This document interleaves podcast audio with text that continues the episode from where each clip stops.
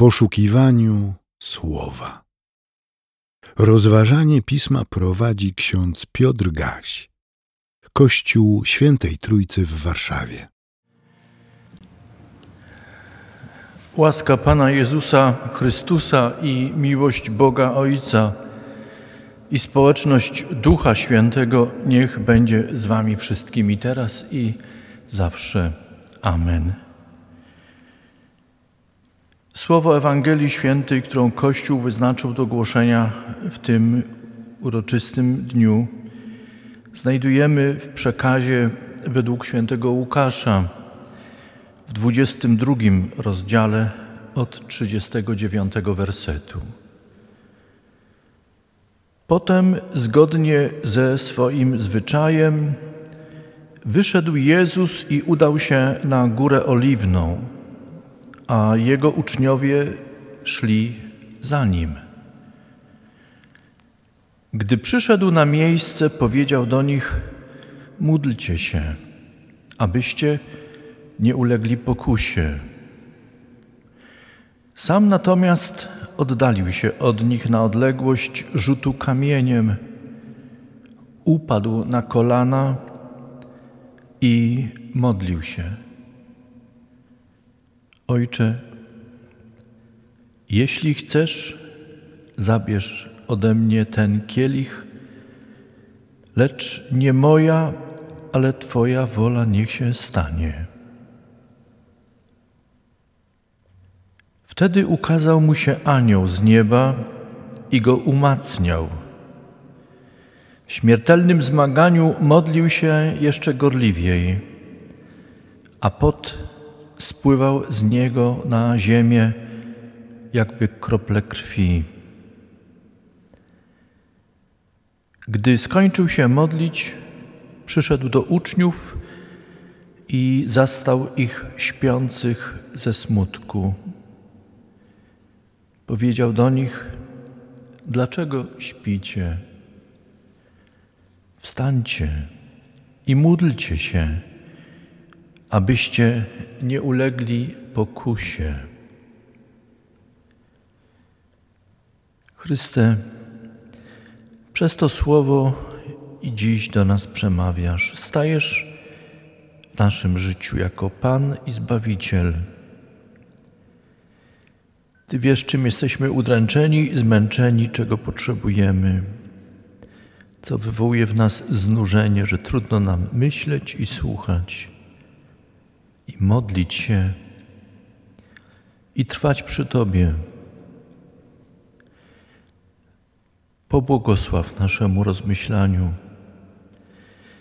i przygotuj nas w swojej miłości, byśmy mogli dzięki Twojej łasce i za prowadzeniem Twego ducha uczestniczyć w tej wieczerzy, którą przygotowałeś i do której także dzisiaj zapraszasz nas. Spraw nam to, Panie. Amen.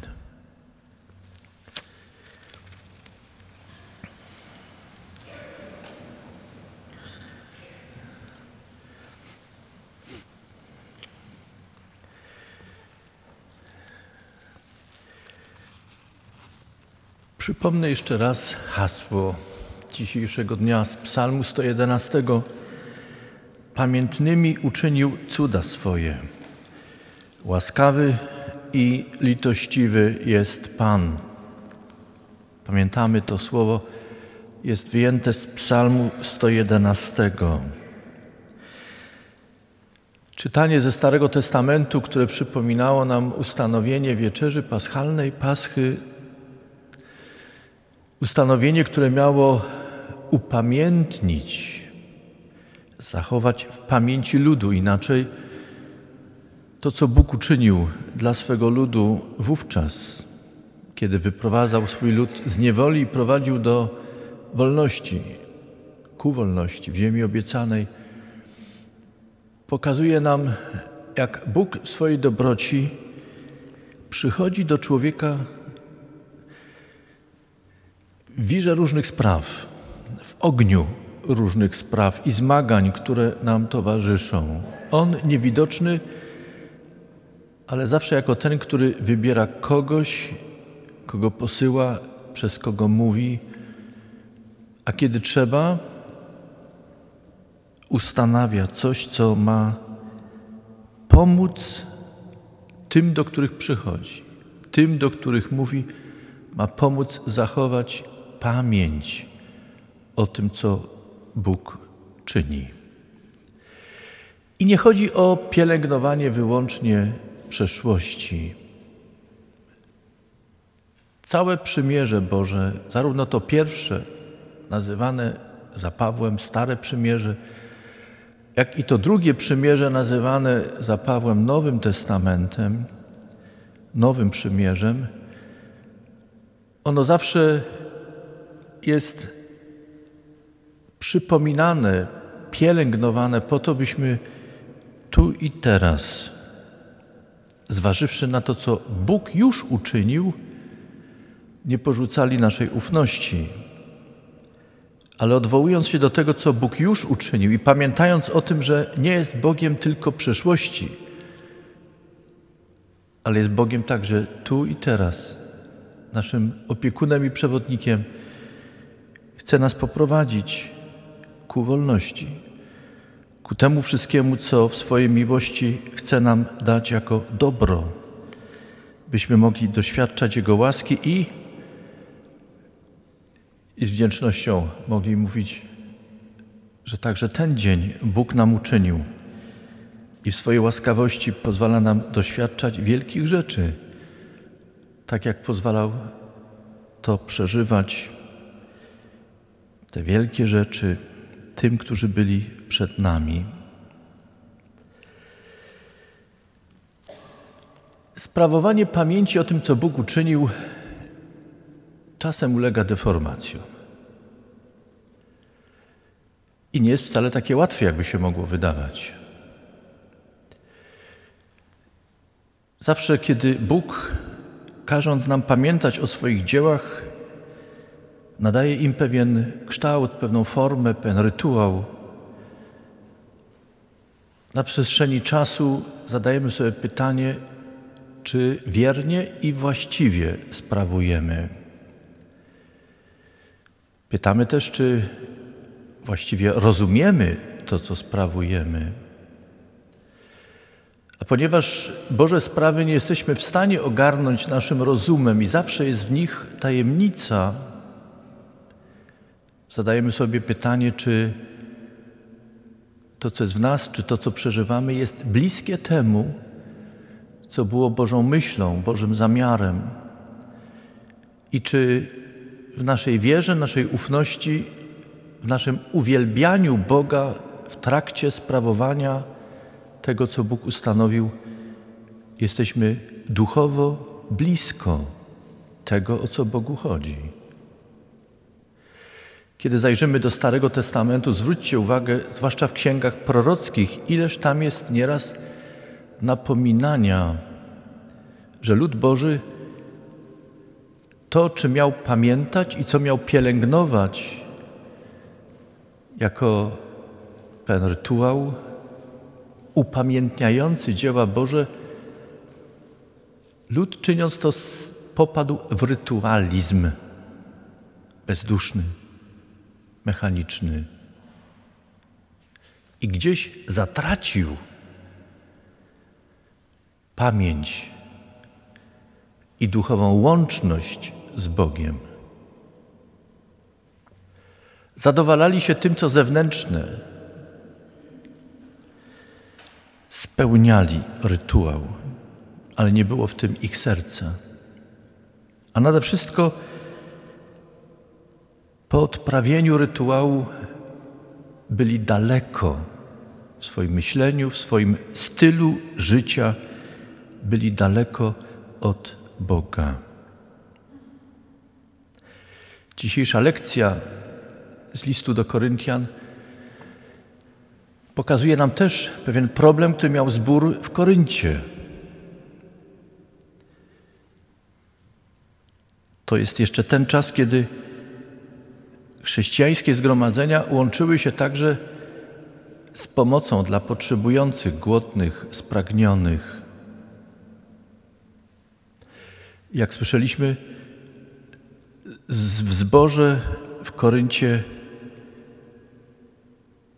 nie zadbano o to, albo zapomniano o tym, że ustanowienie Chrystusa wtedy w wieczorniku nie jest zwyczajnym jedzeniem i zwyczajnym piciem.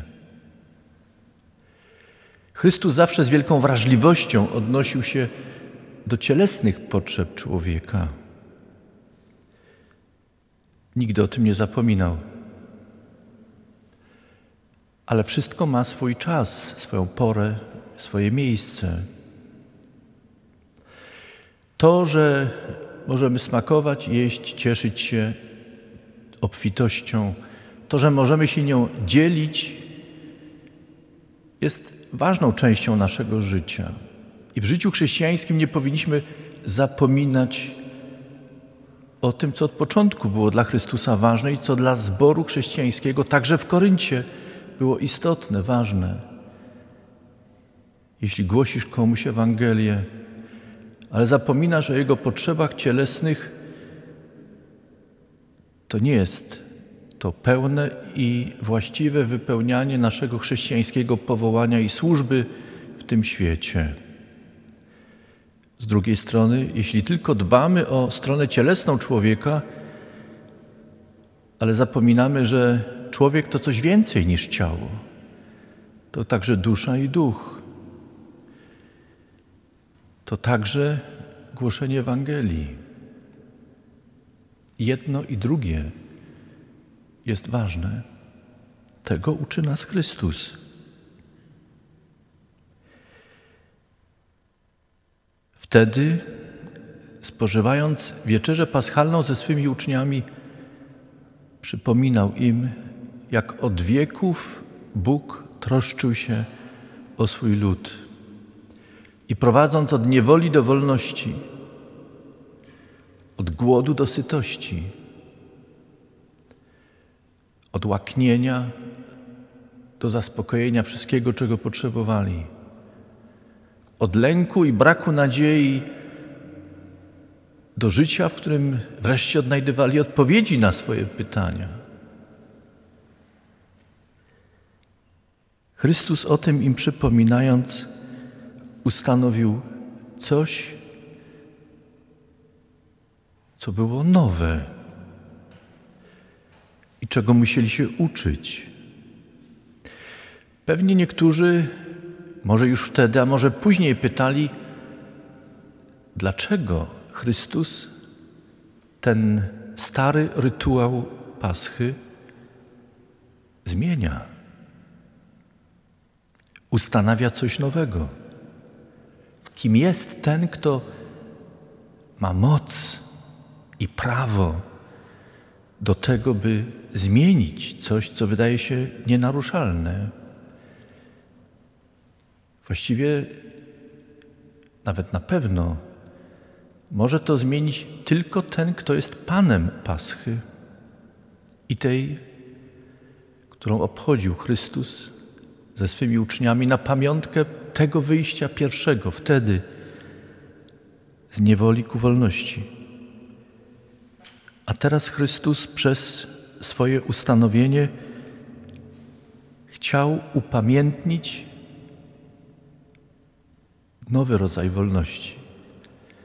Wolności od grzechu, śmierci i poprowadzenie do nowego życia. To było zadbanie i jest dbanie o ciało człowieka w dalszym ciągu. To jest dbałość o komfort człowieka, ale jest jeszcze w tym coś więcej, dużo więcej. Wieczerza, którą Chrystus ustanawia, nie jest rodzajem psychoterapii, nie jest seansem terapeutycznym dla naszych emocji zranionych, dla naszego zagubienia, dla naszego poszukiwania. To, co Chrystus ustanawia, jest doświadczaniem bliskości Boga, Jego mocy. Taki niezwykły, osobisty, sposób. Próbujemy to opisać językiem teologicznym, wykładem słowa. Marcin Luther wyjaśnia to w katechizmie. Powstały tomy, by przybliżyć to człowiekowi i powinniśmy to czynić nadal.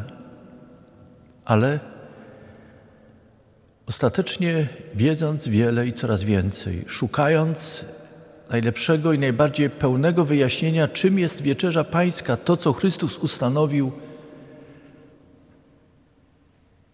pozostaje zawsze to, co jest też przed nami dzisiaj, w ten wieczór. Ta chwila, kiedy usłyszymy, oto wszystko jest już gotowe.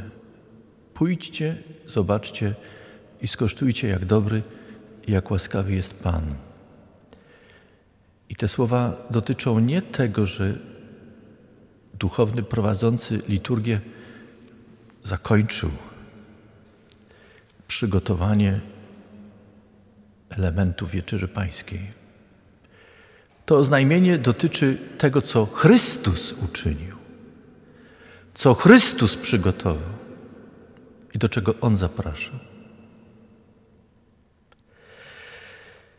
I dochodzimy, siostry i bracia, do dzisiejszej Ewangelii. Być może czujemy się zaskoczeni nieco, że Wielki Czwartek nie ma Ewangelii mówiącej o ustanowieniu tej wieczerzy, tylko jest mowa o spotkaniu modlitewnym pomiędzy Chrystusem a Jego Ojcem Niebiańskim w ogrodzie oliwnym. Przypomnę,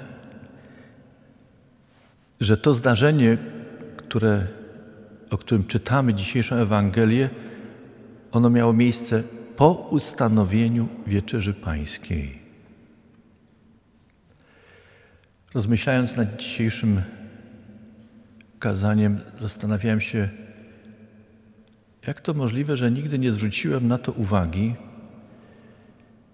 że Chrystus po ustanowieniu tego, co jest pamiętnym dziełem Boga dla naszego zbawienia, co przypominamy i ogłaszamy w liturgii Eucharystii, że to było otoczone tak wielkim bojem ze strony Chrystusa. Ustanowił coś,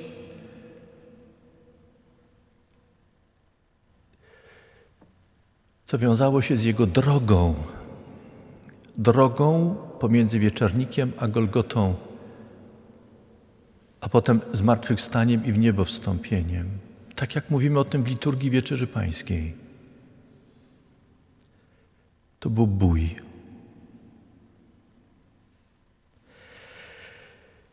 Chciałbym, żebyśmy to na nowo przywołali w swojej pamięci. Chrystus walczył o każdą i każdego z nas. A ta walka to było zmaganie się o zbawienie każdej i każdego z nas, o przebaczenie moich i Twoich grzechów, o pojednanie z Bogiem. To była walka ze śmiercią. I wszystkim, co się wiąże ze śmiercią. To, co jest wpisane w naszą egzystencję, w nasz byt, tu i teraz. Lęk, słabość, niepewność Potwornie osamotnienie wtedy, kiedy choć wiemy, że są wokół nas kochające nas osoby, my wiemy, że śmierć to jest przejście samej samemu. To przeżywał Chrystus. Przechodził taką drogę jak my. Po co? Bo walczył o nas w swojej miłości, o każdą i każdego z nas. I przeszedł taką drogę, jak my byśmy my idąc za Nim, tak jak wtedy Jego uczniowie wiedzieli, że choć mamy poczucie osamotnienia, zmagania się sam na sam, jest ktoś, kto przeszedł przed nami tę drogę. Rozumie nas. W liście do Hebrajczyków będziemy potem odnajdywali słowa, że On jest pośrednikiem, arcykapłanem, nie takim jak inni, ale jest tym doświadczonym we wszystkim, z wyjątkiem grzechu. Oto jest wszystko gotowe. Chrystus zyskał to dla każdej i każdego z nas. I dał nam znak. Zostawił nam cudowny znak w słowie i w elementach wieczerzy pańskiej. I ogłosił tajemnicę, którą mamy przyjąć wiarą i zawierzyć mu. I kiedy mówi: Pójdźcie, bo już wszystko jest gotowe, chcę, byśmy wierzyli, że w tej wieczerzy pańskiej On sam przychodzi do nas w tych elementach wieczerzy pańskiej pod ich postacią i przez nie. Czy możemy to jeszcze inaczej powiedzieć? Możemy próbować, ale ostatecznie zawsze pozostaje to osobiste, intymne, pełne mocy ducha, Bożego Ducha, doświadczanie Bożej bliskości. Muszę Wam powiedzieć, że ile razy rozmyślam o tym, wracam do takich chwil, kiedy sprawowałem nabożeństwo w szpitalu, czy w domu, czy w innych okolicznościach. I przeżywałem to nabożeństwo z ludźmi doświadczonymi na różne sposoby, także umierającymi. I nie wyobrażacie sobie, jak wiele może człowiek przeżyć z Bogiem dzięki wieczerzy Pańskiej. Ona jest niezwykłą mocą duchową. Tak, ona jest także pocieszeniem dla naszych emocji, jest swego rodzaju terapią. Wieczerza Pańska jest także niezwykłą mocą dla naszego ciała. Człowiek cały może wieczerzy Pańskiej doświadczać niezwykłego doznania i spotkania z Bogiem, który go wyrywa, ratuje, ocala. Prowadzi od słabości do siły, od zwątpienia do pełni, pełni wiary, mocnej wiary, od braku nadziei do nadziei. Od ogromnego obciążenia i poczucia grzeszności do radości, że w Chrystusie jestem z Bogiem pojednany, pojednana. I że dzięki Chrystusowi, temu, co On uczynił dla mnie na Golgocie i co pozostawił i upamiętnił wieczerzy świętej, jest mi dane, dana łaska Boża, łaska zbawienia. Wreszcie, kiedy myślimy o boju Chrystusa, przejściu przez zmartwychwstanie i w niebo wstąpienie, doświadczamy tej radości bycia z Bogiem i odkrywania perspektywy życia wiecznego już teraz, choć jeszcze przed nami śmierć. Przejście z tej strony życia na drugą stronę życia. Czuwajcie i módlcie się, mówi Chrystus. Czuwajcie i módlcie się, abyście nie ulegli pokusie. To znaczy, abyście nie upadli wtedy, kiedy przyjdzie i próba w waszym życiu. Czuwajcie i módlcie się.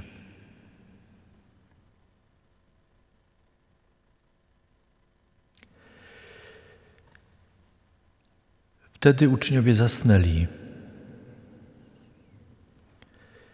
przespali ten czas. Byli tak zmęczeni, udręczeni, że nie byli w stanie czuwać. O czym dzisiaj myślimy i co sprawia, że nie jesteśmy w stanie myśleć, modlić się, słuchać. Co sprawia, że my dziś współcześnie nie potrafimy się w pełni cieszyć tak, jak inni o tym mówią, czy do tego nas zachęcają?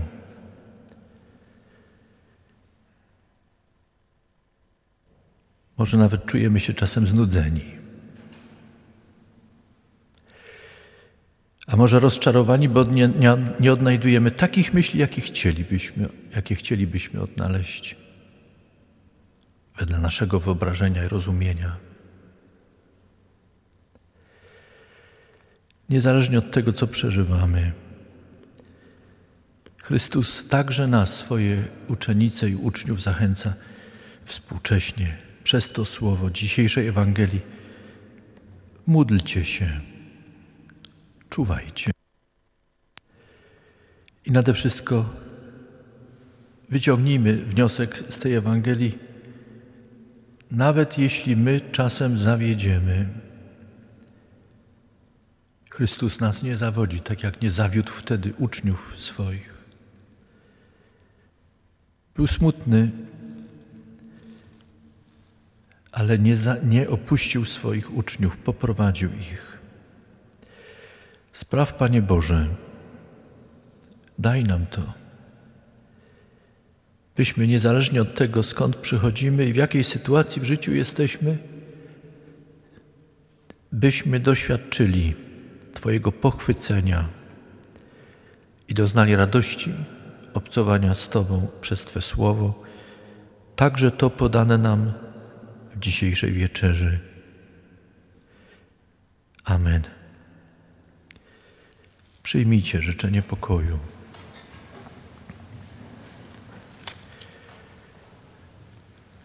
A pokój Boży, który przewyższa wszelki rozum, strzec będzie serc waszych i myśli waszych w Chrystusie Jezusie Panu i Zbawicielu naszym. Amen.